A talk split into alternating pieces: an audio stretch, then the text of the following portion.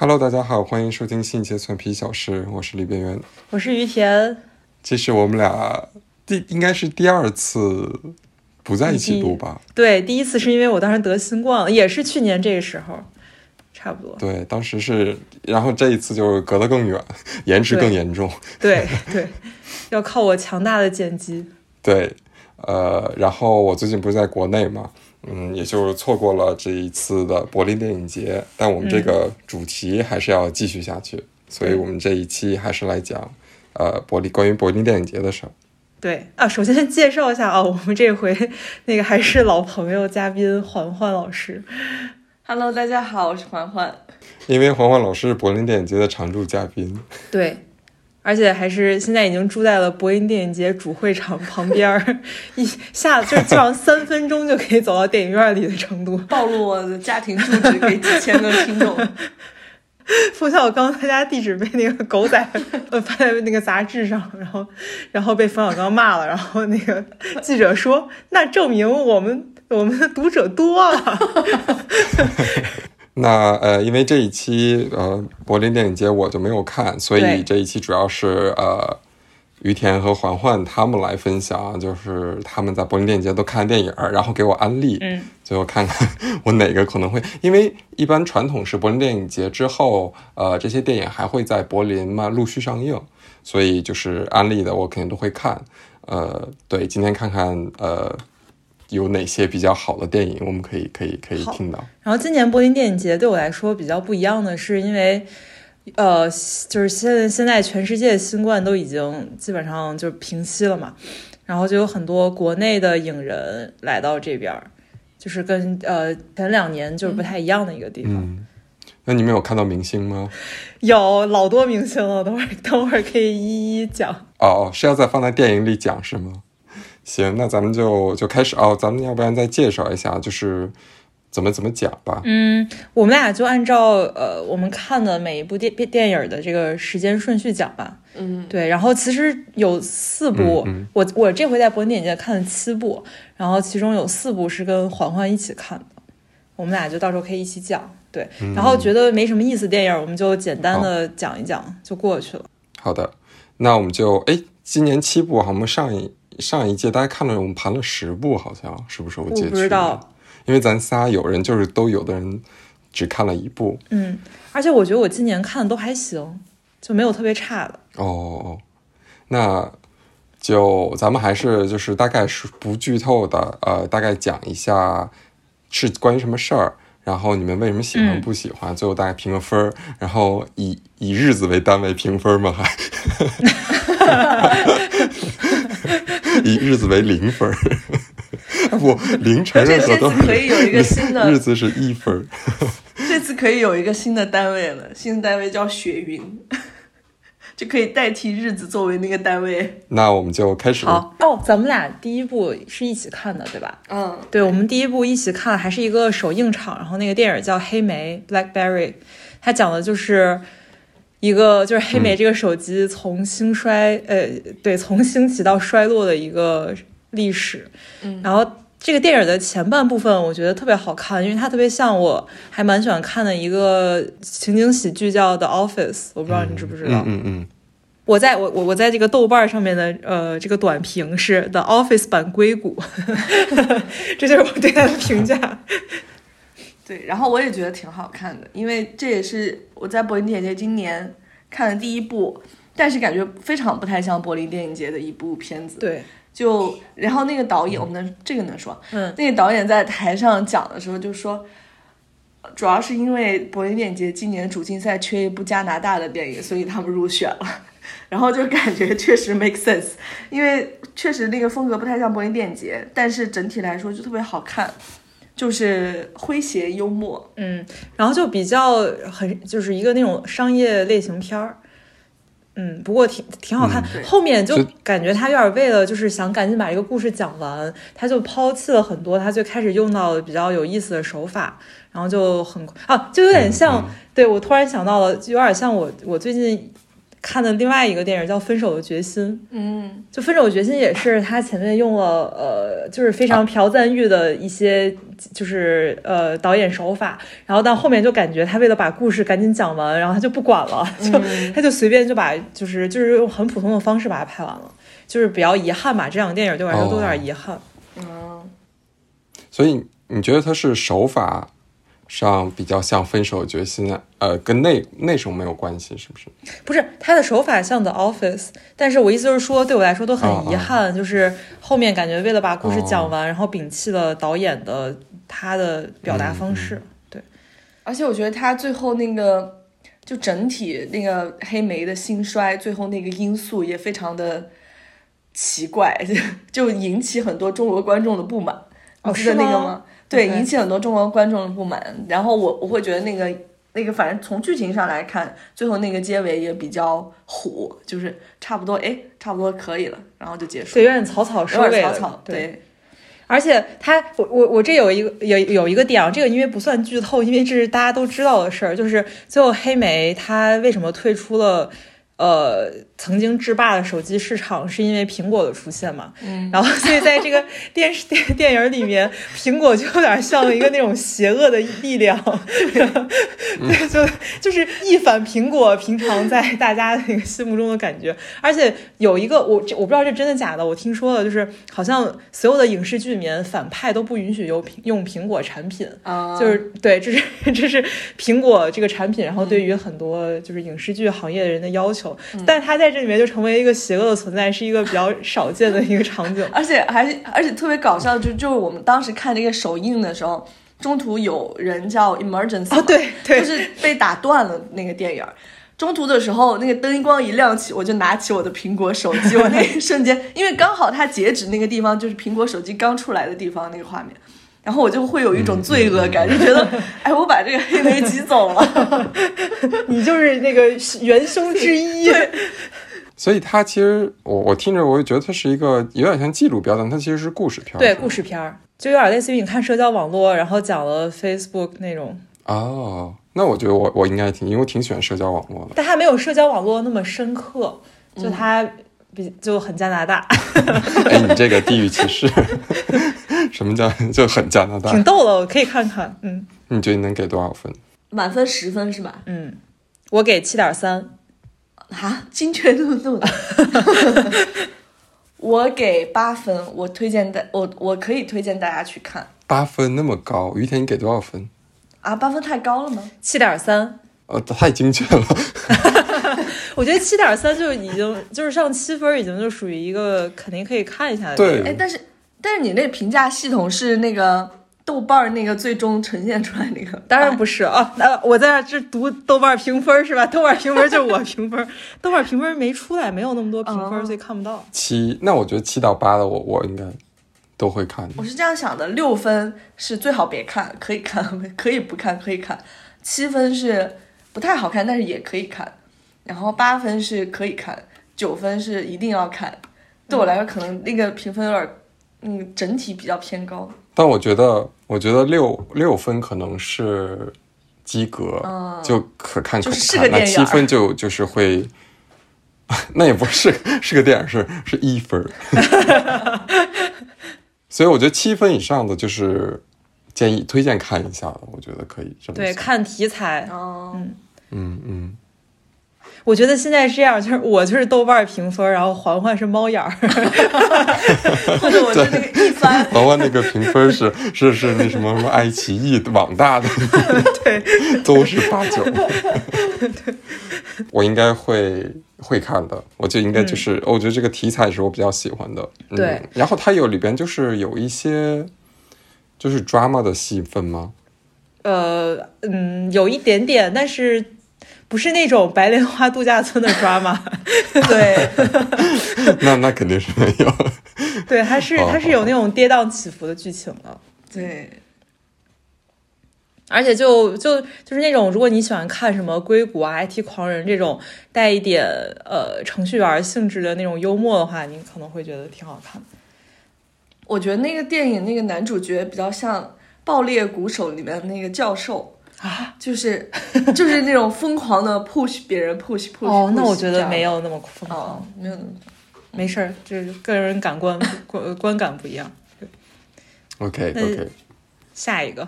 第二个电影也也是咱们俩一起看的吧？啊。是吗？这个电影是不是咱们俩一起看的？哦是对，而且哦，但这个电影看的不是首映是首映，啊，是哦，对，哦是，我失忆了 你。还他，而且他，而且于田还遇到一堆名人，他全，失忆了。哦，对，这个等会儿可以讲。对，对我们看第二电影也是一起看的，而且也很，呃，对，黄黄欢牛逼的手速抢到了首映，叫《白塔之光》，是一个国产电影。哦，对，这个要大说特说一下。对对对，然后这个电影呢，它就是由两个那种就是比较呃拍那种不是很商业的那种，就是比较阴地一点的演员演的，就一个是那个黄瑶，就是过春天的那个那个女演员，对，然后还有田壮壮。然后那个辛柏青，我不知道大家知不知道这个，大家应该知道辛柏青吧？辛柏青上一次比较出彩，应该是演《妖猫传》里的李白，哦，哦，哦，他演过那个，我不记得。是是吧？如果没记错我现在就在豆瓣儿，我觉得哦对，真的真的他有一点那个巨抛脸。妈说了一个非常流流行的词汇，对，但好像他最近最近好像还演过什么，但我就没有看过了，哦，里面还有那个李勤勤，你知道是谁吗？不知道。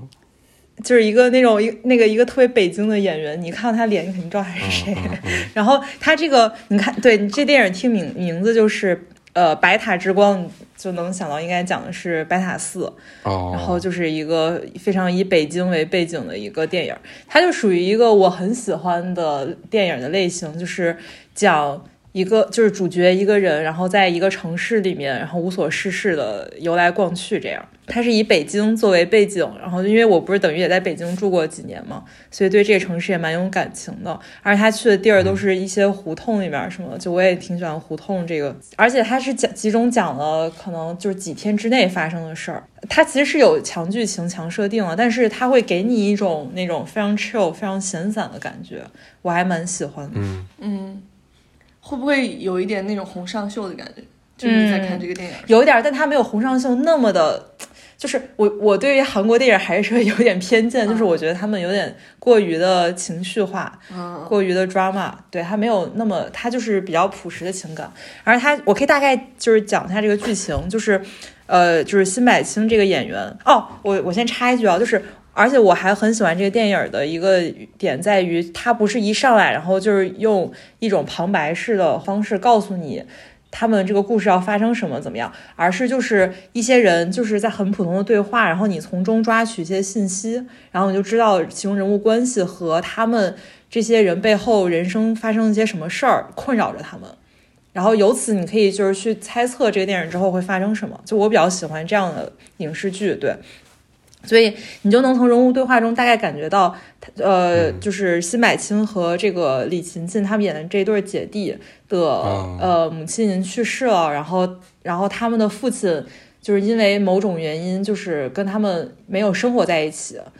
然后，所以你就大概能感觉到，可能讲的是一个类似于他们俩就是重新去跟父亲产生连接的这么一个电影。然后其中那个黄瑶演的这个女孩儿，然后从中就是他也呃，类似于就是填补这个男主就是关于亲密关系的一个空白，然后以及可以就是在未来，然后可以连接呃他跟他父亲中间的一个这么角色。因为我记得导演叫张律吧，他本身是朝鲜族，然后他其实拍过很多呃跟韩国有关的电影。我记得之前看过一个，就我觉得他好像跟比较传统的韩国这导演好像又不太一样，就感觉是有一点韩国的那种感觉，然后有点失之愈合的感觉，我不知道对不对不对。对，我觉得他是用失之愈合的感，呃，用韩国导演的手法，然后拍出失之愈合的感觉，没有这么、这么牛逼啊，但是就是感觉就马上要拿奥斯卡了，就是 感觉是什么或者戛纳，没有这么牛逼，的就是大概是这么一个形容。捧的一的说那么好，捧太高一会儿五分儿。打了 五个日子。OK，黄黄，你可以讲一下你的感觉。我的感觉就是，嗯，我觉得这部电影对我来说我不太喜欢，因为我觉得它有一个优点，就是感觉它把那个北京那个地方就拍的挺好，嗯而且拍的就是你能感受到很多细节，它都处理的非常呃贴近于真实的北京的感觉。比如说啊、那个不能剧透，但是就是有些细节会觉得还不错。但是整体来说，我就觉得这个电影他想描述的那个男主人公的那种困境，我没有 get，我没有理解，就是我也共情不到他的那种困境，包括他跟他父亲的困境，包括他的中年危机，我都不太能理解得到，所以就没有很打动我，而且中途我都想睡觉了，真的是这样。后面又遇到几部其他的中国电影，然后是更让我想睡觉，所以对比下来，我觉得我今年看过最好的中国电影应该是《白塔之光 》，矮矮子里拔高个儿，对，来自拔高个。因为那于田你能共情吗？就你能理解呃环环的不理解吗？我能理解，但是我能理解他的不理解，因为他讲的就是一个四十岁 男的的故事，谁能共情啊？没人能共情。还有，我觉得他包括他跟他父亲之间的那个矛盾，嗯、可能是那个年代的原因，就是他那个矛盾在我看来是很不是那么难化解的。我觉得其实对我来说，这个戏剧、戏剧冲突塑造挺好的，就是跟时代背景以及对，有可能。呃他这个人的性格很有关系。所以我觉得还不错，就是我非常能理解，但是我也不是很能共情，因为我也不是四十岁的 男的。这个我肯定也会看，但我如果就是这肯定应该会，如果想看，我心中想看嘛，应该会排在呃黑莓之前。黑莓虽然也想看，但这个是肯定会看的。呃，因为我这三个演员都特别喜欢，那个黄瑶对是叫黄瑶瑶，是吧？是叫黄瑶，对他那过春天我也很喜欢，然后呃辛柏青我也很喜欢，然后田壮壮的某风筝我也很喜欢。最喜欢这个肯定会看，但你们觉得，如果你们对比的话，今年主竞赛应该是比较有热度的，就是这一部和去年的那个《引入尘烟》那个比较有热度的主竞赛比，哪个更好一点？我觉得就是拍摄的成果来说，我觉得《引入尘烟》更好，但是我更喜欢的题材是《白塔之光》。哦，我更喜欢题材是引入尘烟，嗯，而且我觉得引入尘烟确实有那么，它虽然也有很多缺点，但是总有那么几幕让我现在都还能被打动的。对。就是如果从就是不从个人情绪角度打分的话，肯定呃《引入尘烟》更好。但是个人喜好方面，我更喜欢《白塔之光》。对，嗯嗯，那么可以打分了。你是不是很期待这个？那我先说了，我我七点六。嗯，哎，我觉得我前一步给的有点太高了，我现在有点有点有点不行，前你你可以你可以把第一步改一下。前一步我花到七点五，现在降一下降一下，不然 后面没法打了。但是无所谓，你可以就以你这个猫眼电影，然后就八点一、八点二的。以猫眼电影的那个评分我觉得，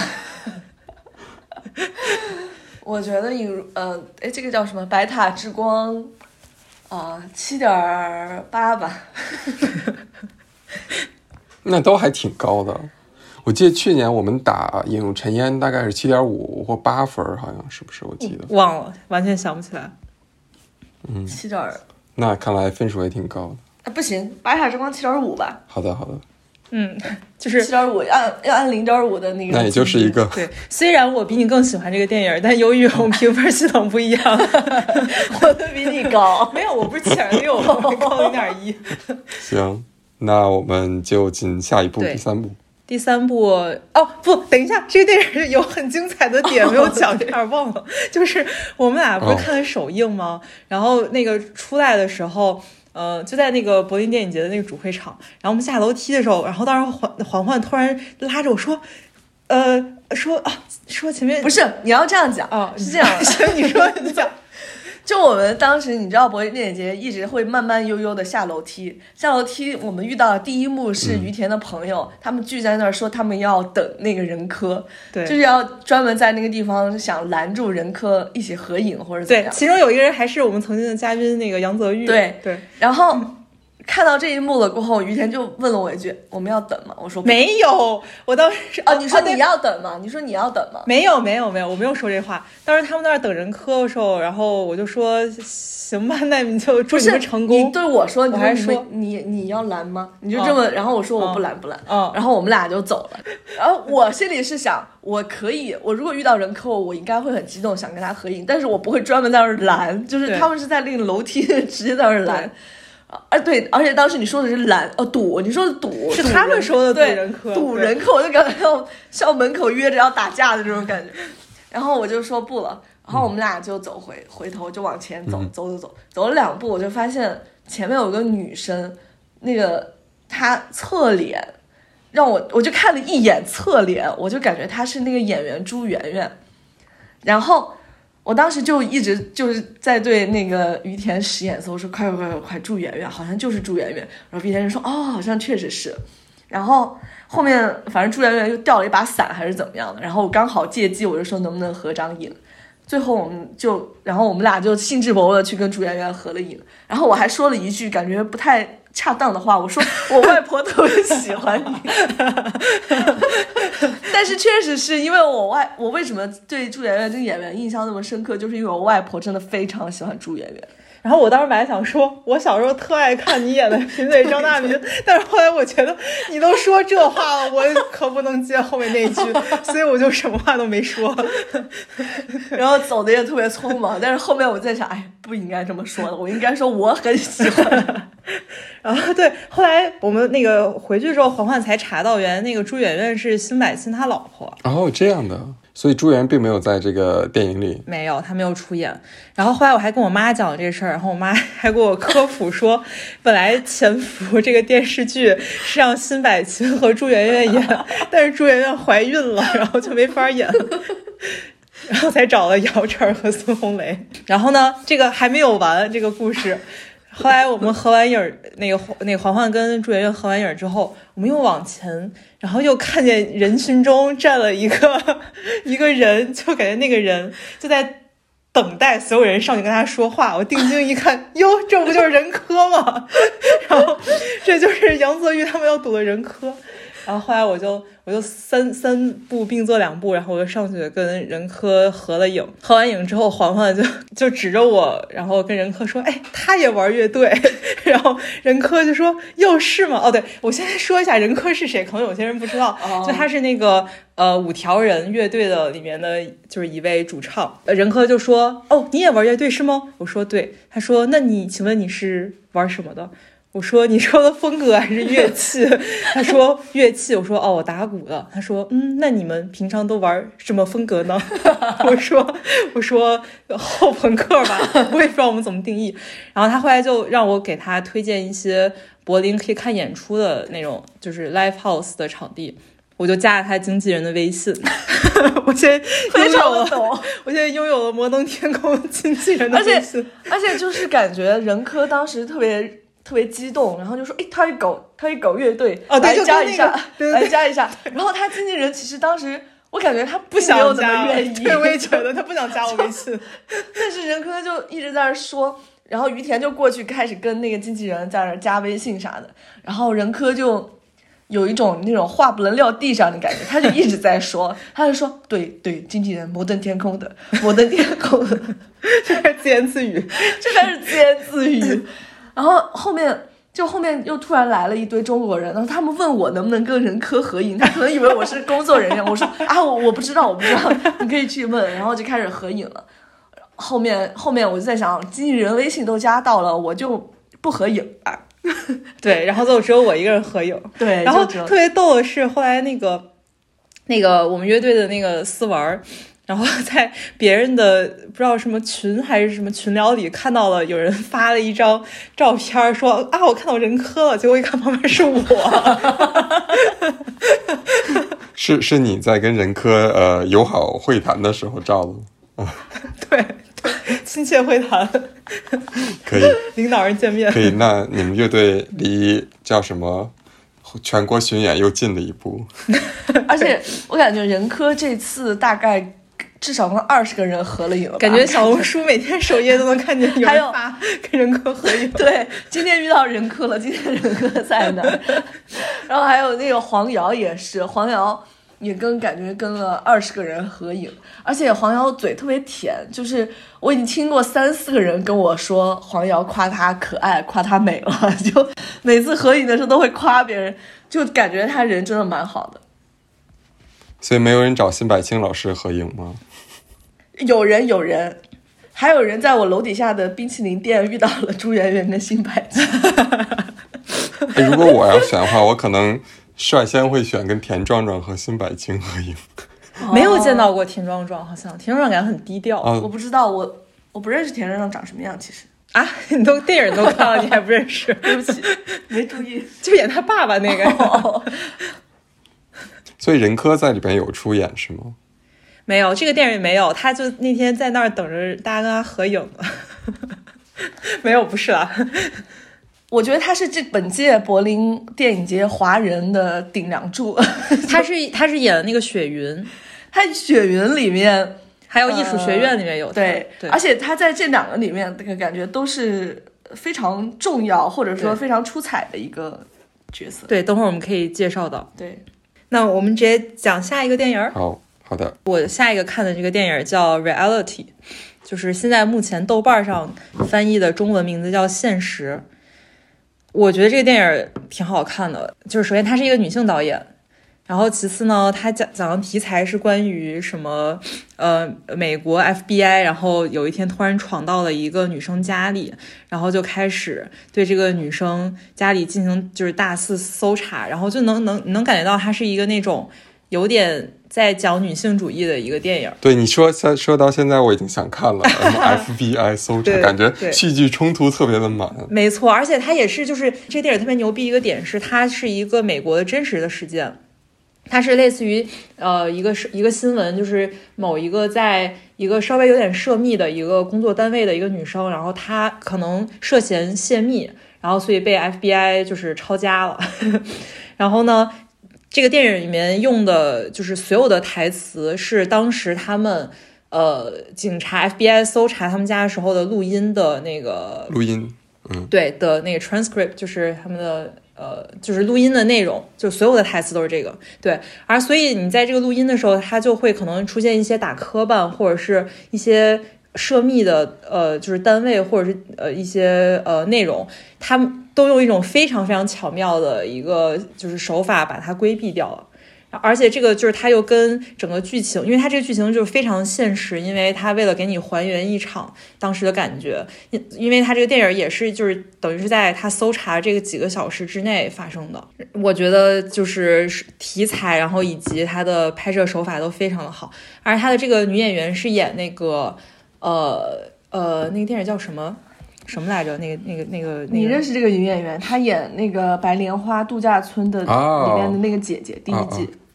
就很美的那个。对，嗯演演技巨好。我还看过她之前她的别的作品，然后她身材也很好。啊，身材爆好，而且她来柏林电影节，我看到她的红毯照了，就特别美。哦，对，这个电影我看的也是首映，然后所以后面我还就是也听到了那个呃访谈和问答环节，等会儿也可以也可以讲一下。哦，没有等会儿了，因为这个电影是我 solo，我突然意识到。对，然后我我我我不太想我不太想讲过多关于剧剧情的事儿，因为可能知道这个新闻的人呃无所谓，但是我其实我看这电影之前我并不知道这些事儿。后最后问答环节，我觉得就是大家问的这个就是问题也都挺逗的。电影里面有一个有一个小桥段吧，然后就是当时不停的在拍有一只蜗牛，然后想往上爬，然后就是在那儿挣扎的感觉，然后就是 有一个群众问说：“你们你是怎么？”就是 How did you train the snail？就说 我知道现在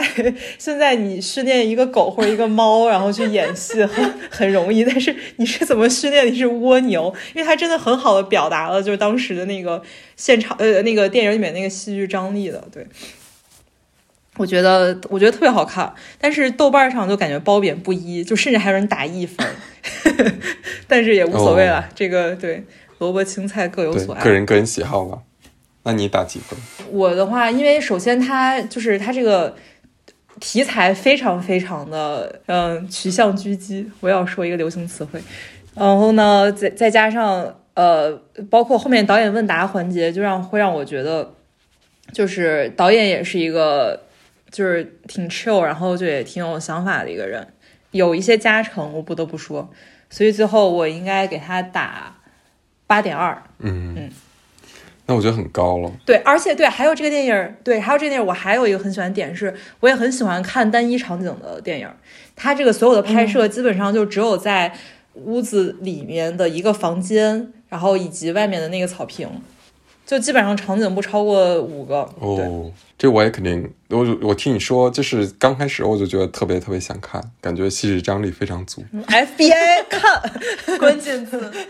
对，呃，现在我的最想看排名排名第一又又更新了，变成了 reality，对对，对，而且这个这这个这个事件的这个女呃女孩主人公，她就叫 reality，哦，所以我觉得这个名字起的也很巧妙，就又是他的名字，然后又给你一种就是到底什么是 reality，什么是现实的感觉。但我觉得它不像那种电影节，我觉得是那种嗯不是很文艺的电影，不是很文艺，就是它剧情还是很很满对，对，剧情很满，不是很文艺，所以它是没有入围主竞赛，是不是？没，有，感觉它是比较适合那种奇遇单元。对，是的，，对，哎，奇遇单元的定义是什么？没有，它就是有好几个单元，它这个这回这个单元展映的单元是那个 Panorama 那个单元，啊，嗯，对那个单元它它的那个指定义是怎么样的？我感觉咱们看的那个后面那个绿叶也是 Panorama，、然后我觉得咱们哎对这个这个其实里边人可以加入讨论，就我感觉 Panorama 它是有种想给你放就是各种不同题材，然后就是点会比较比较微妙的那一种那种电影儿，你怎么理解？我也觉得，就是我觉得 Evo 我这个人他可能是范围比较广一点，比如说像奇遇的话，我去年看过很多奇遇，就是看了以后就真的不想再再想到我看过这个电影，就是 齐秦的妹妹奇遇，就有点像那种很，我觉得很多奇遇的电影我看是我完全 get 不到，但是它又有那么一点，与与其说奇遇，但是是奇怪。嗯，对对，我记得去年看过一点，但是像全景的话，就感觉不知道这个电影怎么定义，然后又还挺不错的，就放到全景里吧。对 对对。哦但它你觉得跟主竞赛有什么？就它的好像某它的这个成呃这个 level 又没有嗯达到主竞赛那个 level，、所以我觉得会这样。我觉得柏林电影节主竞赛应该还是蛮偏政治的吧，就会更文艺一点，我觉得，嗯，对，就是更对而。且政治议题，我觉得就是如果你这个电影讲的是一个比较现在欧洲比较关注的政治议题的话，那我觉得其实 reality 就还蛮蛮这样对，嗯。那我可以直接过渡到我那个电影，好，你来因为我我后面看了一部电影叫《Disco Boy》，那部电影就非常的政治正确，就是它讲的是难民和种族的呃一个矛盾吧。我觉得这个电影最出彩的就是它的摄影和配乐，它摄影和配乐特别，尤其是配乐，我感觉它那个配乐在电影里面非常明显，非常重的 techno。而且就整个摄影，它也是选择了那种颜色非常鲜艳，包括它还有一部分是用那种呃紫外线，哎，不是红外线拍摄的，红外线能看见吗？红它它用那种就是夜视镜的那个视角。哦，然后拍的，就是它整体那个摄影和配乐，哎那还挺好非常的棒。然后他这部电影得了那个最佳艺术贡献奖。嗯对，然后他讲的他讲的剧情其就是比较政治正确的，就讲的是难民如何融入主流社会，它背景是在法国，然后以及它种族的冲突问题。然后就很多人，我看到有些评价就很不喜欢这种政治正确的那个背景嘛，但是我觉得还挺好的，而且我觉得演员什么演的也非常棒，然后里面。嗯，舞蹈和音乐也是在里面非常重要的一个比重，虽然没有 disco，对你刚才说 techno，我说这不是叫 disco 对它没有 disco，甚至最后也没有 boy，标题诈骗。但是整体来说我还蛮喜欢这部电影的。最后，它后面有一个剧情收尾的那个地方，就是一呃，这样会不会剧透？但是应该还好，就是那个男主角在跳舞，那个。就最后让我很感动，就是包括他，就是最后就相当于说，他努力的想融入一个社会，最后发现融入不了，就算了，就放开了，然后就一把火烧了，就是类似于这种情节。然后他就一个人在那儿跳舞，就让我想到了《白日焰火》里面的那个那个男主角叫什么来着？廖凡，廖凡最后跳舞那那个阶段，就是他最后到达的放弃那个冲突，人物在最后那个情境下的洒脱，让我还蛮感动。我听着有感觉有点像同义词，因为同义词它其实也是在讲，也是法国，也是以色列的那个移民融入，然后困难怎么怎么样的，最后好像也是有一点，就好像那我就不融入了，就这种感觉吧。就是这种底层逻辑好像还是差不多，但感觉就是这种片子肯定每年都要拍，就像德国每年都要拍反战片一样。但是它形式感觉，感觉就是能有新的形式拍，我觉得也挺好。因为这种东西肯定是要拍的嘛，这这这这种题材。旧瓶装新酒，而且我觉得它里面的真的它非常出彩的就是配乐和摄影，所以在你在看这部电影的时候，其实你是非常享受的。你就感觉你不停的在看一幅一幅非常精美的，一帧一帧都非常的精美，然后整体来说就很享受在那个那个电影里，所以我的评分是八点五，那感觉越来越高，感觉不是很高啊，八点五，八点五。你是猫眼的托吧？行，那下一部，好好，就是我还有一部，呃，可能是我整个柏林电影节。唯二 就两部我最喜欢的，然后第一部是《前度人生》，它是一个韩国美籍韩裔导演，一个女导演拍的。然后它讲的是，嗯，一对在韩国从小到大一起长大的青梅竹马，然后后面因为女主去了美国，呃，移民了，移民去了美国，然后最后，但是那个男主又念念不忘，然后去美国找她的这样一个一个故事。就是听起来是一部我不太想看的电影，最开始，呃，我也不太想看，但是后面因为因为当时在群里面就是对这部剧的评价特别高，我就过去看了。什么群？就是电影群，国内电影群，猫眼群，包括猫眼刷票群，包括他那个场刊，好像就是评委评分也非常高，当时是第一最高的一部，然后我就去看了。后面看完过后，我就非常喜欢，并且我觉得非常感动，因为。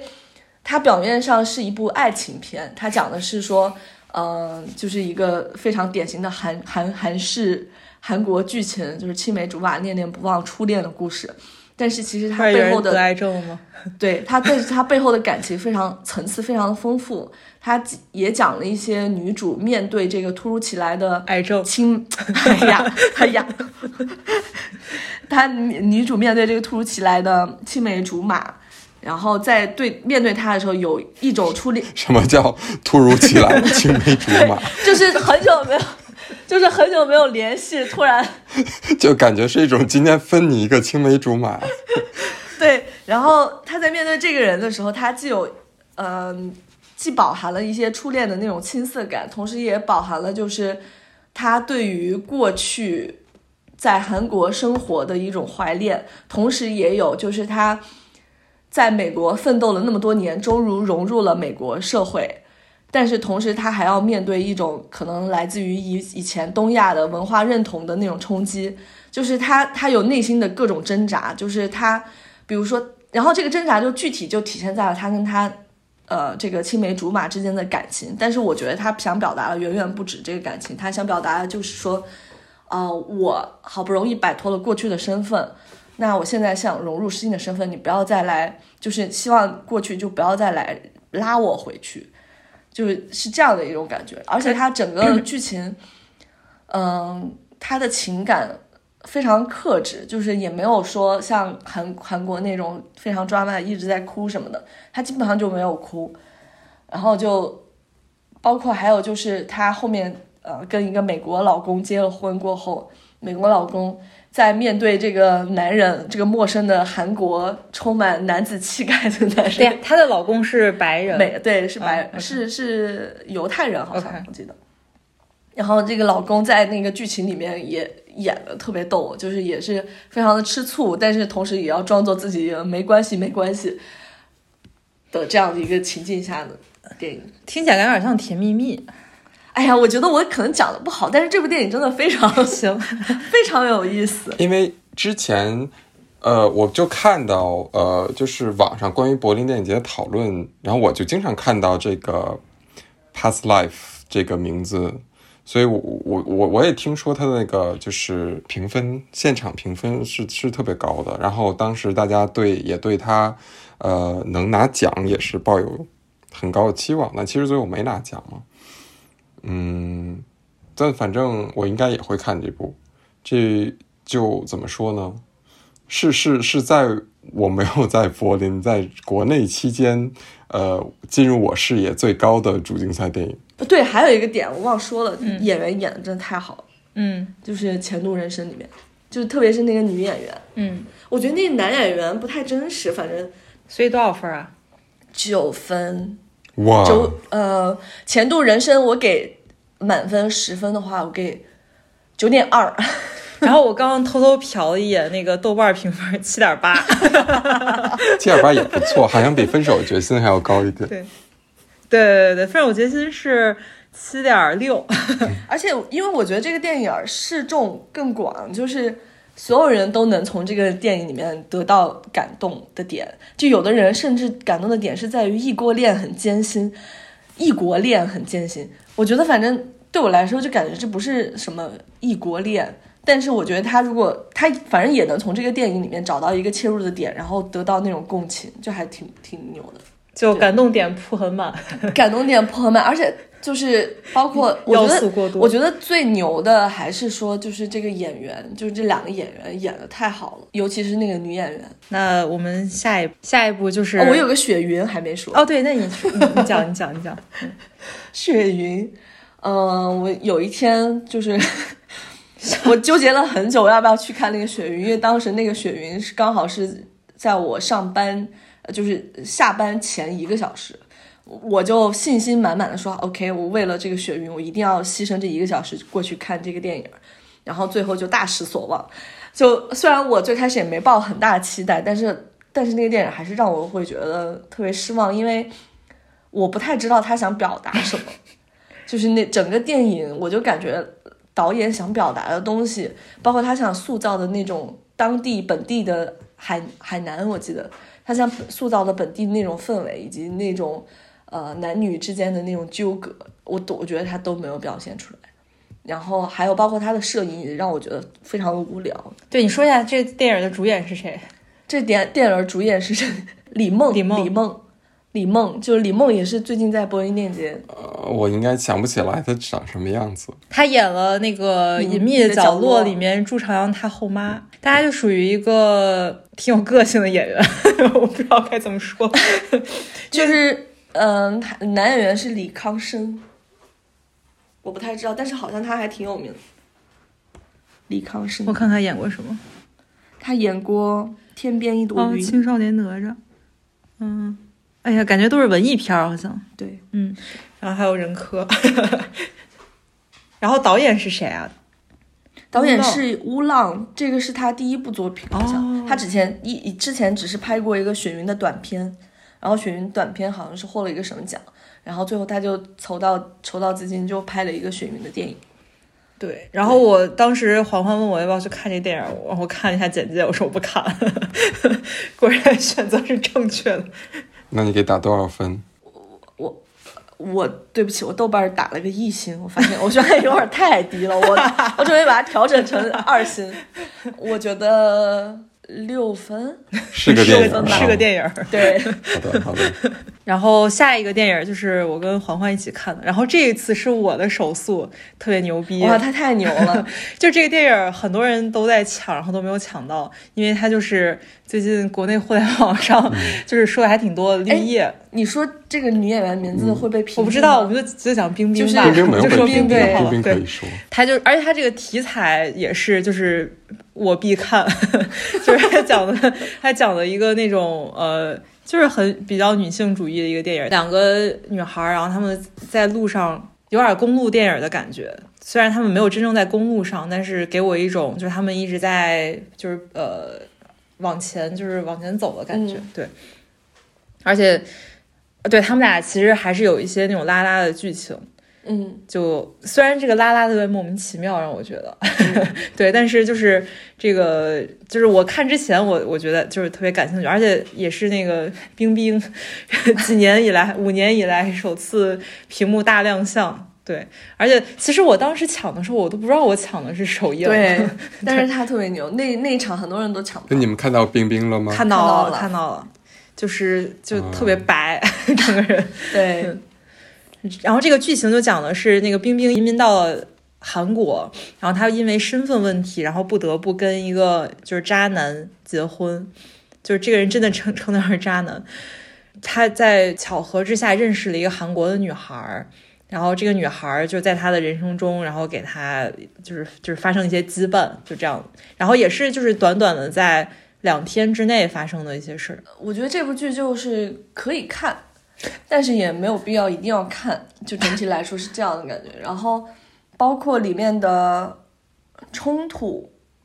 对我来说就非常的。嗯，我觉得挺做作，对，就是感觉说，包括男女之间的冲突，或者说最后两个女孩之间也有一些冲突，就就给我感觉不太，呃，有点刻意，就不太自然。就是我觉得铺垫啊什么的，就是都不不是很顺畅，嗯，就非常的强硬的一些，就是推进了故事，嗯，对。然后，但是还挺美的这个电影，就这个电影的就是艺术，就是拍摄，呃，就是美术方面做的很好，然后摄摄像什么做也都挺好。对，冰冰，我觉得冰冰也是蛮美的，在那个电影里面。但其实我最开始因为冰冰那个光环太大了，所以我我真的有时候没有办法融入到她演的这个角色，因为她一看就不是那种底层的贫穷的人，但没准儿。有很有可能，对，是有这样的。你可以揣测一下，就是他其实本身在中国可能也不是什么底层的人，但是因为发生一些事儿，比方说什么逃了税什么之类的，所以被迫要在异乡生活。我我觉得我可能不会看，因为我看的唯一理由可能就是为了看冰冰，但也没有什么要看冰冰的必要。然后这个题材可能也不是我特别喜欢的题材。嗯，但我感觉这个电影就有点像，就是冰冰想走以前，就是他拍李玉导演的那些啊，观音山那种，对，苹果什么的那种。如果喜欢那，就是那几个电影的朋友们，可以看一下这个电影。但是我感觉从冰冰的，从冰冰的演技来说，我还是觉得她演技没有什么特别大的长进或者怎么样。我虽然这么说，感觉有点，感觉把自己摆的位置很高，但是我我就感觉，反正我看冰冰的时候，我老出戏。一直在出戏，那个女演员就另外跟她演对手戏的韩国女演员，其实她的表演风格是我熟悉的，因为韩剧就是这么演的，所以我觉得槽点还好，至少那个那个角色让我能够相信住啊，她是那那样一个人。天哪，我太讨厌那个那个韩国女，我真的直摇头，直摇头，因为太油腻了，她的演技。我要是冰冰，我喜我可喜欢不了这样的女孩，真的太油腻了。对。好，那你们打多少分？为了冰冰打多少分？六点五，高于雪云。雪云是最低的，反正在我心中最近。哎呀，雪云最低还能及格呢，那也还行。我是猫眼，这个手也太松了。我是猫眼，我应该打七分吧？我打七分还是因为有这个题材的加持。嗯，我这这次电影节还有一部极度想推荐的电影叫《红色天空》，嗯，是德语电影，叫《Water Himmel》。然后它是由那个德国导演，貌似这个德国导演还挺有名，叫 Christian Petzold。啊，他很有名。就他以前拍过一部，对他拍过一部呃《Undine》，好像也很有名。然后这个电影是也是我在 猫眼电影群里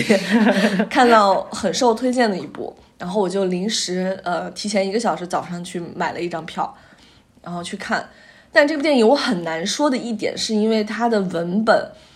对我来说太太厚了，就是怎么说，他用了很多文学性的语言在沟通，并且是德语，加上英文字幕，还用了诗，他用了 Heinrich Heine 的诗进行一种对话，而且这几个对话就是最最重要的几个对话，全是用这种语言来表达的，所以，我我我有点看不懂，但是这部电影我肯定受震撼，我看对，虽然不懂，但是大受震撼。因为这部电影在我看完过后，直到现在，呃，包括呃，包括到现在啊，我对于它里面的一个只有一首配乐叫《In My Mind》，印象非常深刻，并且那个电影里面所拍的那个画面以及那个整体的那种神秘的气息，一直停留在我的脑脑海里，然后就让我想到另外一部电影叫《燃烧》，就是李沧东的那部电影，就给我的感受是一样的，就是它里面很神秘，用了很多隐喻。同时它的情节最开始是很轻飘飘的，在描述一个，呃，就是一个落魄，可以说落魄吧，或者说一个戾气很重的作家，跟他的艺术家好朋友，一个明朗的少少年，一起去海呃森林旁边度假，然后最后认识了一些新的朋友，然后这些新的朋友在里面的角色也非常的，呃，个性很鲜明，并且也也很，嗯、怎么说，像一个影子一样，就是时有。就最开始那个，比如说他们遇到一个女生，那个女生出现的时候，就只是一些背影，就是感觉每个人都有一些符号在身上。我不知道这样说准不准确，但是反正给我的感觉就是他用了很多很鲜明的一一些符号，并且他们最后在那个日常的生活里面戛然而止，是因为一场森林大火，这个生活就戛然而止。就是这两个主人公，一个落魄的作家，呃，不算落魄吧，反正就是戾气比较重的作家和他的艺术生好朋友，他们去森林的海边度假，然后认识了两个新的呃朋友，然后在他们的各种交谈中，呃，就是这个剧情就慢慢的推演，然后每个人的性格也就浮现出来，每个人的矛盾也不断的、也是那种靠对话，然后对靠对话、靠对话出现，然后最后就是在一场森林大火里面。把他们的这个整体的那个生活全部都打破了，嗯，然后最后呃，就是这个结局非常沉重，但是他用了一个呃，感觉非常轻，然后非常举重若轻的方式把这个事情写完了。嗯，哎，好难说啊，我不知道说因为它的准不准。它确实是感觉没有一个非常强的故事线，嗯，对，但他有一个强设定，对，对，它有一个强设定，并且它的设定我感觉。它后面有非常多的隐喻，嗯，就是每个人，我每个人他可能代表的一些呃形象，它都是有一种非常强烈的剧情剧，就是那种剧情上的冲突，嗯，但是他是用一个非常简单的对话，非常简单的相处中的一些小摩擦表现出来的。所以就是每一个人他的人物设定就有点脸谱，按你说，还是就是比较 cliche，还是就是比较可能是你生活中或者是你在电视上可以看到的一个很明确的形象，是一种感觉吗？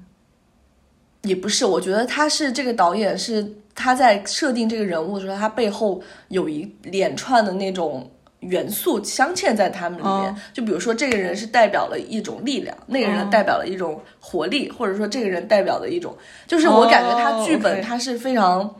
嗯，符号和隐喻比较多。对隐喻符号和隐喻嗯比较多的。哦，那但是这感觉还挺有意思。这个电影是挺有意思，但是就是就是因为它确实那个时候首映的时候，呃，那个文本对话太难理解了，就包括里面我印象到我到现在都不理解他们里面的一个梗叫 “spray you gay”，就是 spray 就是喷的那个，然后 you gay。我不懂这个什么意思，而且这这一个我在豆瓣评论里面也看到了，然后那个人好像形容这一句话就是充满诗意的表达，我到现在都不理解这个为什么叫充满诗意，因为它上下文可能联系的太紧密了。嗯，这个电影好像拿的是评审团大奖，好像我记得，对，我记得是拿奖了。然后很多人说，就是应该他和金熊呃，就是调换一下，嗯，对，就是应该给他那个主金那个金熊。对，嗯，就我觉得最后大家对他评价应该挺高的。而且今今年好像呃，德国电影在柏林电影节还挺出彩的，虽然我可能也不会去看。对，这个电影我还挺想去看。这个电影我觉得你这你你会喜欢，应该。我我最近就不太想动脑子看电影。哦，那个那个这个电影你不用动脑子，你不用想，它不是那种像呃燃烧那种，它有一个犯罪的那种剧情，我现在看《流浪地球》都要动脑子的，也没有，它其实就是很简单的，看得我直摇头。它没有那种让你去猜，就是说呃这个剧情会怎么发展的，它就是很很简单的三天之内发生的事情，然后最后最后突然来一个非常非常看起来非常沉呃，就实质上非常沉重，但是导演非常轻描淡写的把这个结束了，这样。那这个是不是有点像我们下一步要聊的一个电影叫《艺术学院》啊？因为它哦其实没有没有它不像哦，OK，我觉得就比较像燃烧，给我感觉。哦，行，当时看的时候，全场都在笑，但是什么，但那个对白我就一个字都没懂，就每个字我都理解，但是连在一起我也不知道啥意思。好吧，对，我觉得是语言的问题。还有就是文背后的那些文化，对，还有文化，但我还是要看。对，多少分？九分，没看懂依然九分。加上加上 Tita 就一定，我觉得就是感觉会让你反复的想去再看，而且包括我是真的就是这个电影，我看完之后就一直在我的脑海里面，嗯，就是包呃包括我听音乐啊或者怎么样，我都会想往那种方向去走。而且还有一个可能是因为它设定就是在柏林，嗯，柏林周边，然后而且甚至那个男二号男二号艺术那个学生，他就在申请乌德卡的摄影系，对，所以你就感觉跟生活就跟在这边的生活密切相关。嗯，行，那就赶紧进入下一个我想大讲特讲的电影儿，叫《艺术学院》。对，就是这是我这次在柏林电影节看的，就是中文电影里面我最最最最喜欢的。它是那个我之前我之前就很喜欢的一个动画导演叫刘健，就他比较有名的就是《刺痛我》和《大世界》这两个，嗯，就是属于一个那种非常有导演个人风格的一种一个动画电影。然后呢，它里面的剧情也非常像那种，呃，我小时候看，比方说，呃，编辑部故事，什么顽主那种，就是里面的人就感觉天天都赖不唧唧的，然后就是讲一些那种那种就是互相岔，然后就是讲一些那种梗，然后有，但是有时候又能说一些那种特别有哲理的话，那种感觉，就跟他之前的。如果看过他之前作品的人，就大概能想到是什么。然后他这个设这回的故事设定是，呃，就在一个南方的一个艺术学院的学生，然后其中有呃三个三个男孩男男孩，他们是一个宿舍了。然后就发生了一些那种你在大学的时候可以发生的，就是有关于就是年轻人，然后对于他们未来的迷茫，然后以及呃情感。方面，对于就是爱情的迷茫的，就是没有一个很强的一个很特别的一个设定吧，但就是那种我非常喜欢看，我希望永远有人一直能拍下去的一种嗯嗯呃作品的类型。而且特别好玩的是，因为我在看这个电影之前，我就已经知道里面配音都有谁了，都是一些大家比较耳熟能详，比方说。董子健、周冬雨又有人磕，对，然后还有什么 Papi 酱、黄渤什么之类的，然后你就看这个这个片儿的时候，你就不停的会想去发现，就包括有一些那种，比方说出场两分钟的人，然后是蔡康永配音的，然后你就会不停的在其中就是，哎、这是蔡康永，哎，这是沈黎辉，对，你是你当时看的时候就是哎，这哎，是彭那个磊，对，就一直这样，还就挺好玩的，对，嗯。哎，我觉得这个电影应该会在国内上映吧？肯定会，绝对会的，对，绝对会，因为他也没有什么不能 不能播的，对，这就是让我觉得这部电影美中不足的一点，就是 因为我我期待的感觉是那种更尖锐的说出一些，就是更比如说他们当年对于整个文化氛围更批判一点，哥们儿就爱看不能播的，对，但是结果就是一个朴实的青春片的感觉。嗯它当然也有一点，但是就让我觉得不够，就是整体来说就感觉我期待的会更多一点。而且包括呃，我我我在看艺术电学院、艺术电影、艺术学院之前，我有看于田推荐的《大世界》，我觉得那个电影对我来说就感觉还蛮好的。就是整体，呃，我可能是因为那个题材我会更喜欢，嗯，然后艺术学院的话，所以我当时，嗯，也是对他期待非常高。我 我希望他更具有批判性，但是其实没有。他但是哦他配音好一点了。对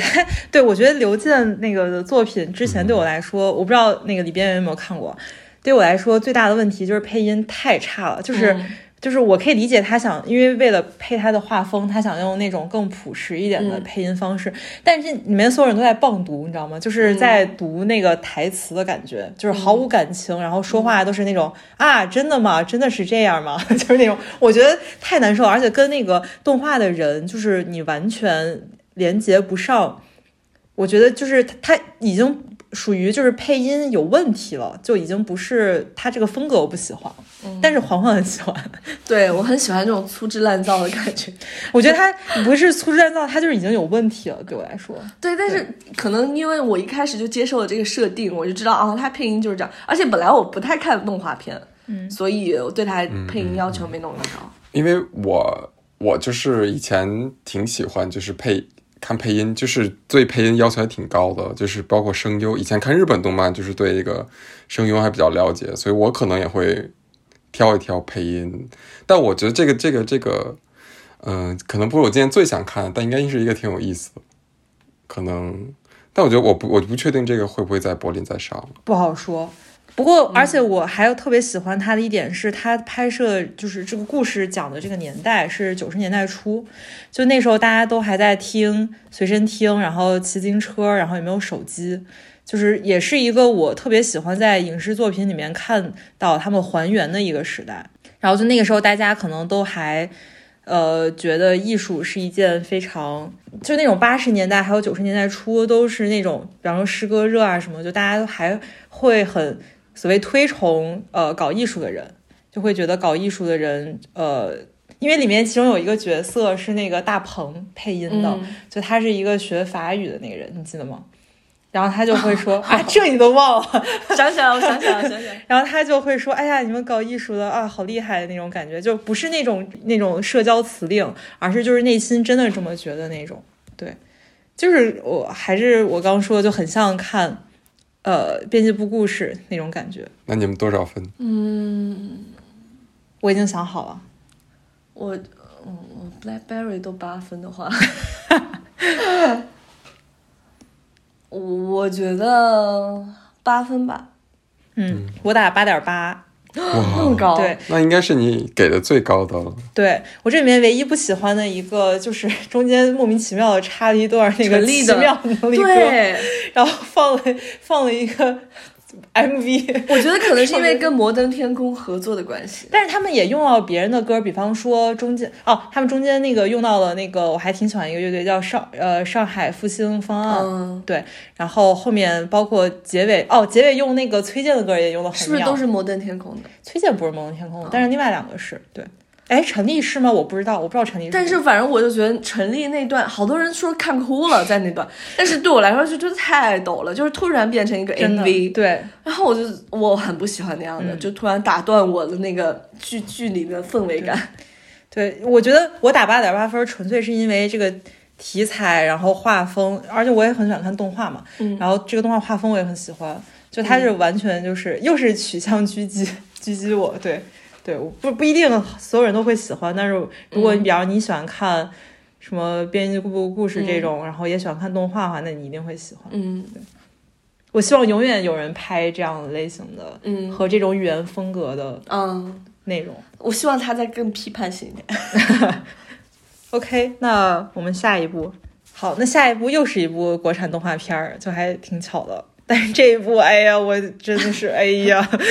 我悲喜交加呀，看得我你要小心说呀。我我不你要管了，小心说我不管了，我不管了，你们来骂我吧，我随便。为什？么这部电影有很多死忠粉吗？还是怎么对真的啊？对对这这这一是深海吧？对，是的，嗯，他他那是我们仨唯一这对这一集一起看过的。对对是，然后我们俩看，那我先说吧。行，你你来你来介绍吧，我都说累了，赶紧让你说。对，那我觉得，我觉得，我觉得深海没有人不知道，因为咱们仨都是属于最末尾、嗯最末尾才看的深海了。我是因为我回国的春节档的非常后半段，然后基本大家那个三部、四部，呃，就是呃《流浪地球》《无名》，呃，《深海》还有《满江红》，大家都基本上都看过了。嗯、我我回来的第二天我就去看了《深海》，所以我先看的是《深海》。我旁边那女孩就哭的都喘不过来气儿了。你别说旁边女孩，你说你自己，你说你的想法。我我我其实嗯，我也有有感动。这个故事是一个很简单的故事，然后你说它是幼呃幼儿像也好，怎么也好，但我觉得我这这这四部影片来比，我最喜欢的还是《深海》。它就是属于一个怎么说呢？永远人都有人会拍这种电影，就是说你它给了你一种呃温暖，或者不或者是一种感情，就就像很经常会有人拍，就是《西线无战事》那种，就是一帮一些年轻人被蛊惑，然后去送死，这种这种这种，这叫什么？送死剧情片儿，对这种很基础的感情，我觉得是能感动到我，再加上它的那种它的那些特效，就很热血。呃，热血，其实我觉得热血不是这我 get 到点，而是最后的那个感动，我是有感动到。然后，呃，嗯，我觉得他的热血跟那种日式漫画热血不一样，因为他的热血是是跟他最后的主题是有关系的。嗯，他不是像那种火影忍者那种热血，我个人感觉。嗯，当然他的很美了，这个就就在这个应该没有争议的。所以我觉得，就我觉得这两年吧，我比较。喜欢这种不是很复杂的电影，然后就是这种很很基础的感情。其实我不知道这个类比对不对，但我个人感情来说，我喜欢他和喜欢《西线无战事》是一样的，就是就是大概这种感觉。当然，我所有的批就是对他的一个批评吧，就是说他太简单啦，什么这些故事情节太幼儿像，我我都认同。确实是他，嗯，他不复杂。也不深刻，它确实不深刻，但就是那种嗯很基础的感动，就像呃佛老太太过马路这个事情是一个很简单的事情，但是你看了以后就会很暖心。比如我昨天去出去玩，然后呃看到一个老奶奶在那个三元桥太阳宫的凯德茂门口在卖花儿，然后我看很多人在买，我这个事情我也会很感动，就是它是一个不复杂但是很感动的事情，这是让我其实还挺喜欢。我明白你的意思，但是。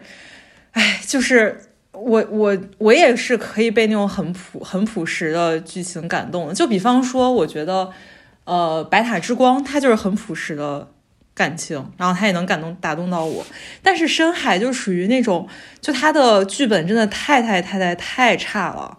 就是他的所有的每一个人物，他做事儿的这个动机非常的薄弱，就突然这个人就说他就要去。搞这个，就是我是从那个什么地方开始对这个剧本啊？我觉得我们可以直接讲剧情，应该因为大部分的人都看过。嗯嗯。那个小女孩被那个厨师然后抓住了，然后他们要一起去打造这个五星五星饭店的那个地方。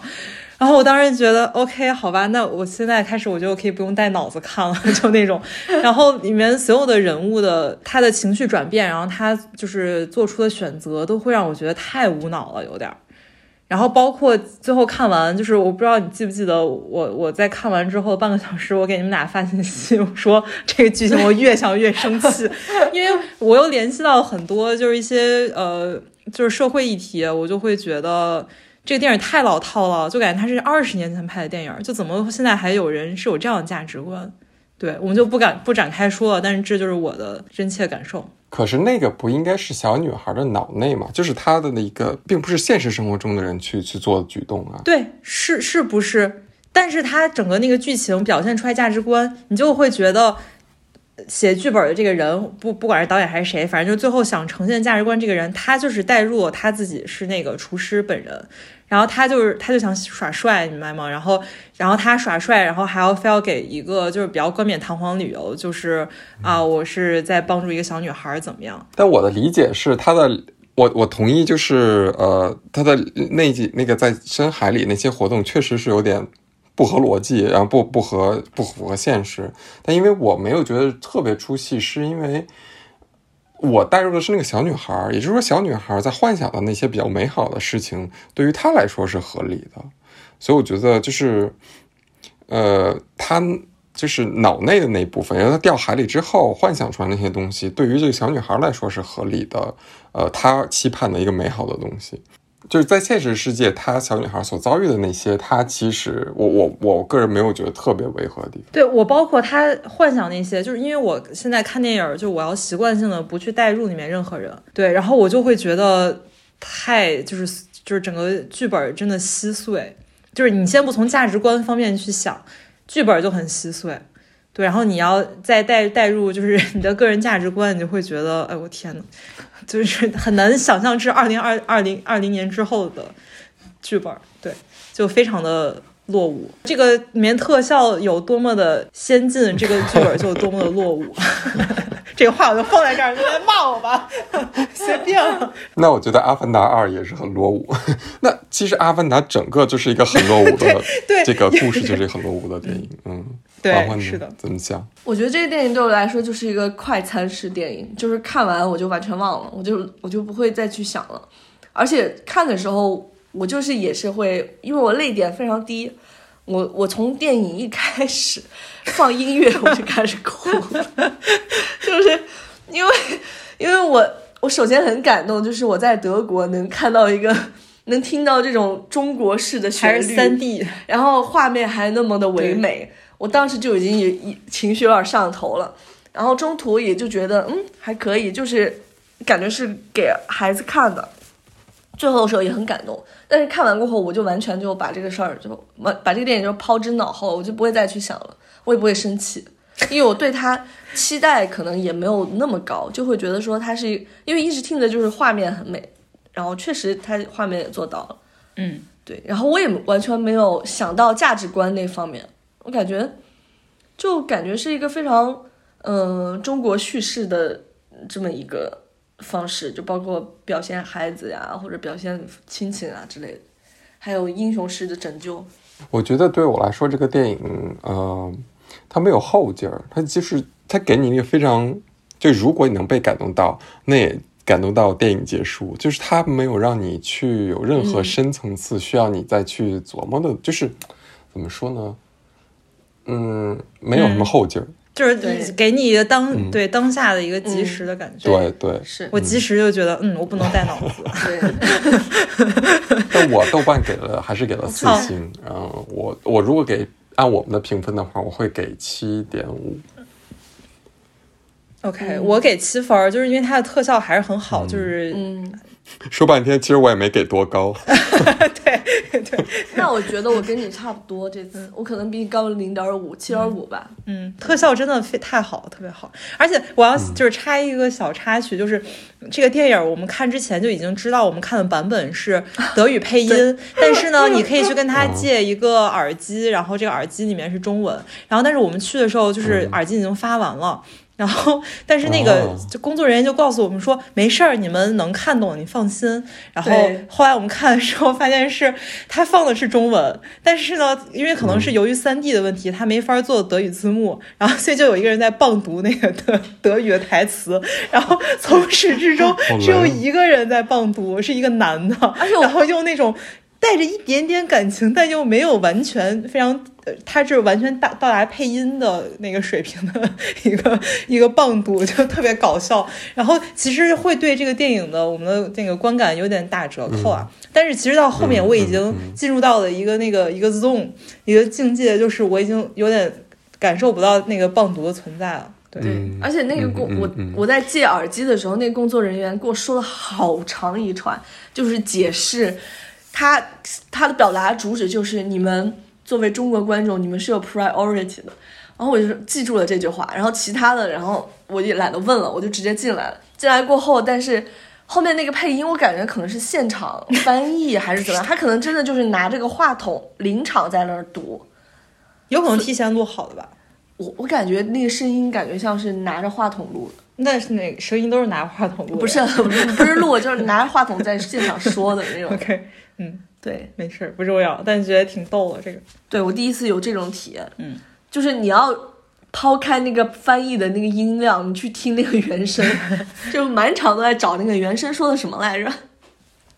那我就快速再说一下我后面看的两个电影，我觉得都还挺不错的。对我，我觉得这回柏林电影节我看电影除了《绿叶》以外都挺推荐的。嗯，下一个电影叫《m a n o d r o m 然后它豆瓣已经有评分了。而且他这个这个电影的在豆瓣上中文翻译特别搞笑，叫“男气管制”，就是 男子气概管制的意思。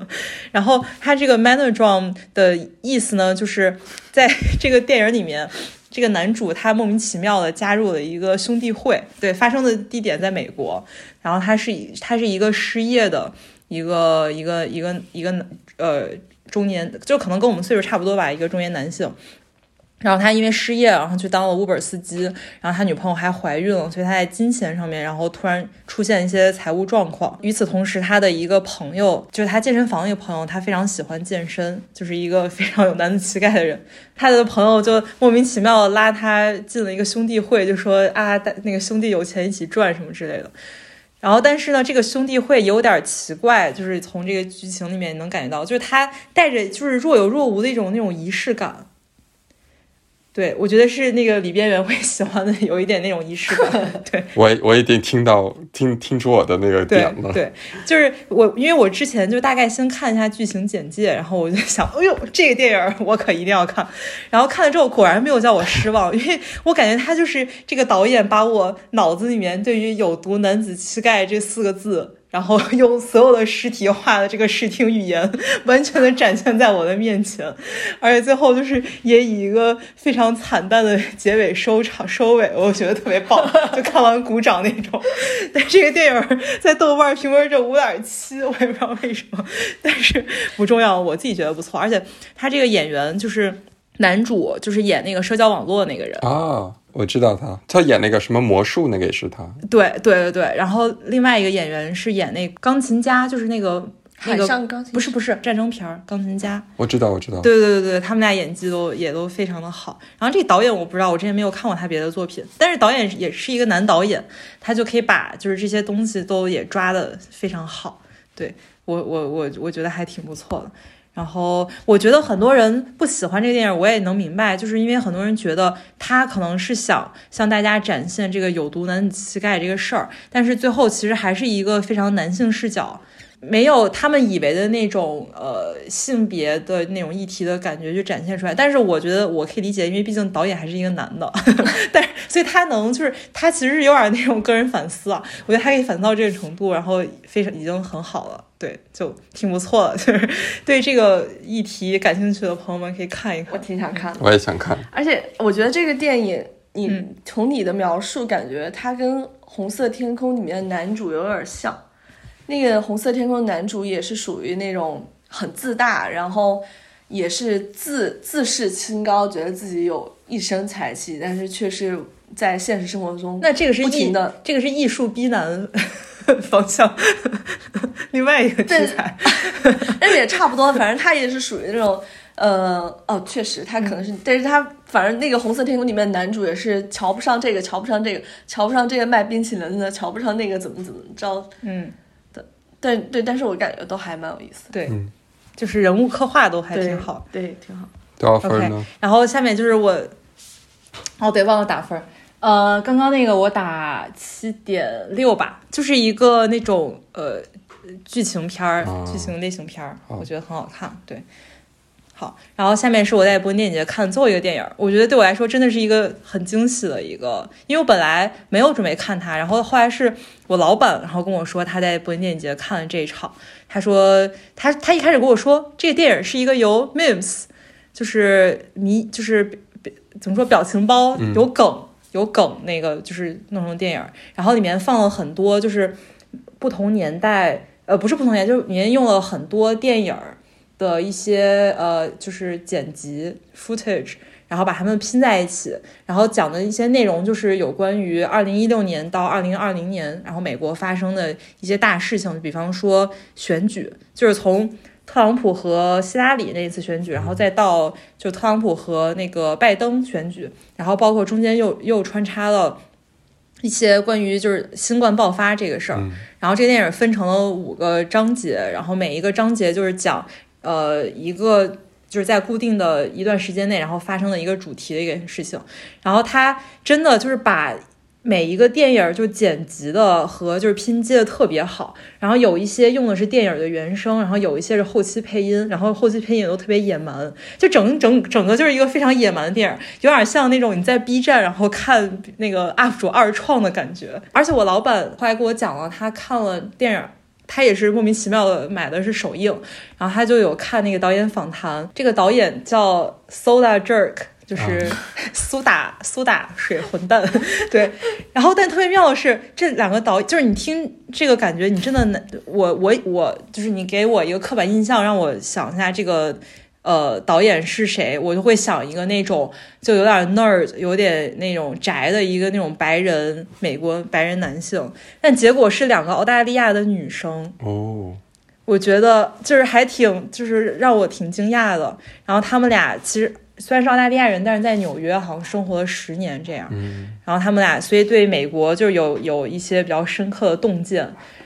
剪出来这样一个那种就是很讽刺，然后非常恶搞，就是很很美式幽默，就是美国那种呃那种恶搞动画片儿的那种风格的。对，如果喜欢就是这这类作品的人，一定会觉得这个很好看。嗯，对，而且让、你我是很。好奇，他这个中文为什么能翻译成“你好，英因式为 Dankness 就是他，对他一我一直说这作品叫什么？他叫 Hello Hello Dankness，Dankness 就是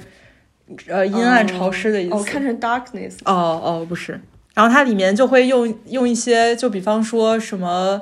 呃，汤姆汉克斯以前演的一个什么电影，然后然后中间，然后然后又有好多什么丧尸突然又出来了，然后就是这种这 那种感觉还蛮有意思的。对，非常就是有各种各种梗，然后各种那个电影的 footage，然后拼接在一起的。然后我老板跟我讲，他在看这个电影最后的那个导演问答环节的时候，有一个观众问他说：“那我那么我想请问一下，你们雇了哪一家律师作为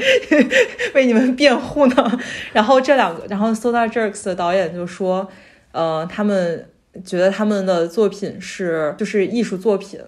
就他觉得应该，就是他们不产生任何的产权问题。我觉得这个问题也挺有意思的，就是它就是一种文化挪用嘛。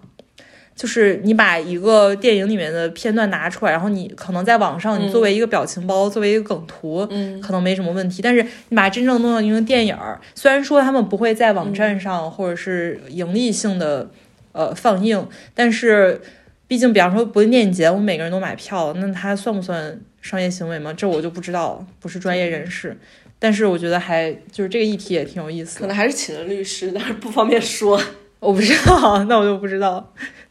但是我老板说啊，汤姆汉克斯人很好的，不可能去告他们。老板跟他很熟的样子，对，对我我当时内心也想说就，跟你妈跟朱媛媛很熟一样。哎呀，葛优，葛优不会。呃，喜欢美式幽默，然后这种就是各种梗的那种黑梗的朋友，一定一定一定就是我。虽然我不知道你们可能会在哪儿能看到这个作品，但一定要看。对，然后我给他个人打分，我能打到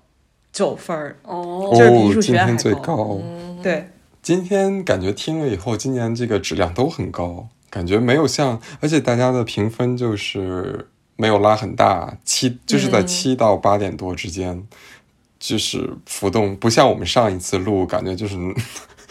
每一个能差好多那种。对，对，说不定是跟疫情有关系。而且我觉得这次感觉整个柏林就特别热闹。对，对，就包括好像这次柏林，他还跟 Uber 有合作，然后就是你如果坐 Uber 的话，他还可以送票，哦，这样所以很多人会打车。哦，OK，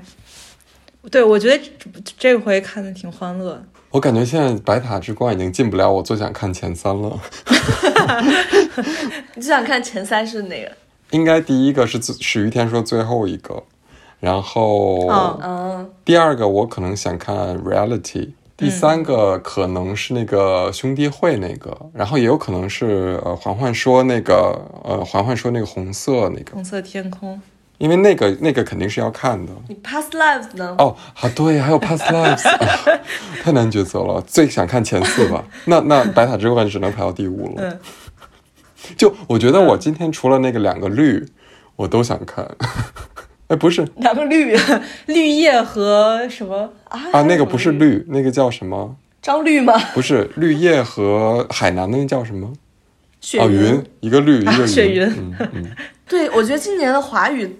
嗯、就是华语片，我感觉都不太行，嗯，所以也一个艺术学院挺好的哎呀，我啊，但这个也也也比较我个人对取向。艺术学院还不错吧，嗯，但是没有想象中那么好。嗯所以你们没有人看，但是哎，你有看哪一部入选的吗？就是得奖了的电影？一个都没有，我只看到一个 Disco，哦，我看到一个 Disco Boy 和红日天空。嗯，所以你们没有看新海诚的动画。哦，没有，我特别想看那个，但是他所有的放映时间全部都在我上班的时候，是我根本没法看。哦对，但他肯定会之后会会再放的。那我们简简最后简短说一下我们之后或者比较期待的电影，或者你们除了电影节以外看过的最近比较好的电影。可以。就我感觉，我上上两个礼拜，我每一天都在看电影，然后在这期间，就是我也穿插着看一些不是柏林电影节的电影，比方说，呃，有一个一个电影叫《真》。就是他是那个呃，对，嗯听摇滚乐的朋友们应该知道，那个 Victor 崔，一个呃韩呃，他爸爸是韩国人，然后在呃苏联 苏联长大的一个一个人，对，然后他演他演的一个电影，你就可以想象成崔健拍的一个电影，嗯。对。对，这个蛮有，就是就是它的剧情非常简单，但它就是拍摄的那个手法和那个劲儿特别好，就是非常的摇滚乐。然后它是在一个呃柏林还挺有意思的，就是专门放一些，我觉得李边缘回柏林之后我们可以去看，就他是专门放一些曾经在电影节上大放异彩，但是后来不知道为就是因为种种原因，就是不太在院线放的一些电影。对，然后就是每个各个国家都有。补课电影，对对对对，然后下一个就是《分手的决心》，呃，也是最近在那个是我。呃回北京之前看的。对，然后这个就是刚刚我们也提过，他就就是让我觉得有点可惜吧，就是前面非常的好，就我很喜欢他那个男主，然后就是监视的时候的那个拍摄手法，我不知道你还没有印象。我特别喜欢他们两个那种情欲的流动，就对没有对对呃那个我很喜欢。嗯，对，而且他他拍他那个监视那个就是汤唯的那个手法，就是、就是一下歘，然后那个他就站在他身边那个，我觉得那个特别好，特别喜欢。对我还看了一个在那个柏林一个特别有年代感的电影院叫巴比伦，就是巴比伦。啊，然后他经常会放一种特殊的电影，就是带那个乐团现场表演的。对，然后我看那个电影就是那个非常有名的那个呃德国表现主义的导演 Lang，就是他拍过《大都会》，就我看的就是《大都会》那个电影，它是一个默片儿，就没有呃那个对白，但是它有电影配乐，然后就是底下是那个现场的那个 orchestra 哦配的，对，就是也也感觉挺不错的。嗯嗯，大家就是在柏林的朋友们可以时刻关注一下他们的那个排片儿。对那你上周好忙啊，上两周、每天都在看电影。对，真的就还挺爽。每年都有两周，对，确实，每年都有两周，我们俩要调整一下作息，然后抢票。对，欢欢有看电影节之外的好电影他们最近没有看之外，我就看了一个《大世界》，算是，但是其他的就还没有。《大世界》也蛮好看的。那你没有呢？什么其他？比边缘终于，嗯，流浪地球》《流浪地球》的剧情破碎，哎就是还是深海的剧情破碎？不是《流浪地球》，我只要吃，我是吃完，我就我不是受众，就是用于田那个话叫什么来着？我不是他的什么？你刚才那那用的取向狙击，对，他我不是他的取向狙击。如果你比如说你是一个呃喜喜好呃这种机械呀，或者比较嗯怎么说？那就是我吗？因为它里边有机甲机甲，或者是它里边用很多这种嗯机甲的词汇，就那种呃、嗯，这种叫什么太太空啊探索这种词汇的话，你可能会比较喜欢。但这个咱就说这个剧情啊，嗯，就我觉得它复杂复杂程度应该没有比深海复杂多少。嗯这咱能拍仨小时同样，所以它跟深海有共同点，就是深海的技术和《流浪地球》技术都是非常牛逼的，这个没得说。嗯、那他们的剧情就怎么说？你你比如说，咱还是拿它跟《壮志凌云》比，都是这种、呃爱国主义电影嘛，就阿汤哥。但我觉得，我不知道，就是因为可能我们出身中国，但你说到那种事情的时候，你会有一点，我觉得他那种爱国主义可以拍得更好。就是说，比如说《壮志凌云》，他的那种，比如说美国第一，他不会说美国第一，它是一种表现。嗯嗯，他用不管你在剧情里还是用一些场景，你那种那种花里胡哨的东西啊，你表现出让你感受到美国第一。但是呃，《流浪地球》会给人感觉，我告诉你，我就是告诉你了啊，中国第一。就这一句台词就是，嗯，有一个人，有一个女孩，她代表的是，反正就是中国嘛，她就在联合国说了一句，呃，我们来。不是和你商量，是告诉你，就是就是用这种这种外交台词啊、不是原句哈，就是就是大概这个意思。这种外交台词就会放放到里边嘛，嗯，放到电影里，但是它这个电影是契合当时的场景的，嗯，但我总觉得我没有特别感动的一个原因是过于的直给，就是说你可以用更更巧妙的手法让嗯。让让我去感受到呃祖祖国的强大。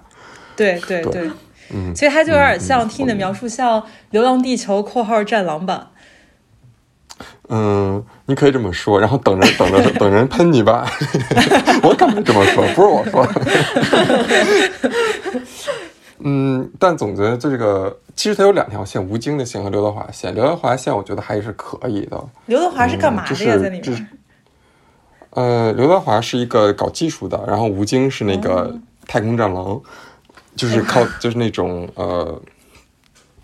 就是他是一个驾驶员还是什么，反正呃呃，刘德华是做技术的，他刘德华就们是有两条线。刘德华就是吴京的 chairman，是这样吗？呃，也他们俩交集不是特别多。刘德华的主要动机是为了救他女儿，呃，哦他要上传他记忆，就这些。然后吴京嗯的这个，哎、吴京开始真的太油腻了，他就他就把这种 这种怎么这么说我们京呃哥？很精彩，太精彩了。他是把美国的那种，你知道，美国有时候那种大兵的那种油腻搬到了吴京身上。嗯，就哎呀，就是我们就是感觉中国人不太会呃不太会这么说话，但是他又把那种美式的油腻直接搬到了吴京身上。是像那个甲方嗯乙方里面的巴顿将军吗？我不太记得，就是有一点呃，就比如说美式大兵嘛，就是开那种玩笑嘛，就是说，哎呀，呃，你你你你要是害怕的时候，你就你就抓着我就好，就这种你知道，就是特别收益，然后那种那种美国大兵的感觉，然后他就把移植到吴京身上，然后我觉得好像又有点，你知道吴京就有一点稍微对有一点油腻的脸跟你说啊，你要是怕的话，然后他跟跟跟外国人说嘛。他就旁边的外国人白人说 说中文啊，如果你害怕的话，你可以，你可以抓着我什么之类的，就这样。哎，就是感觉，嗯，吴京这条线比较土，刘德华那条线还是不错的，我觉得刘德华那条线我可以共情。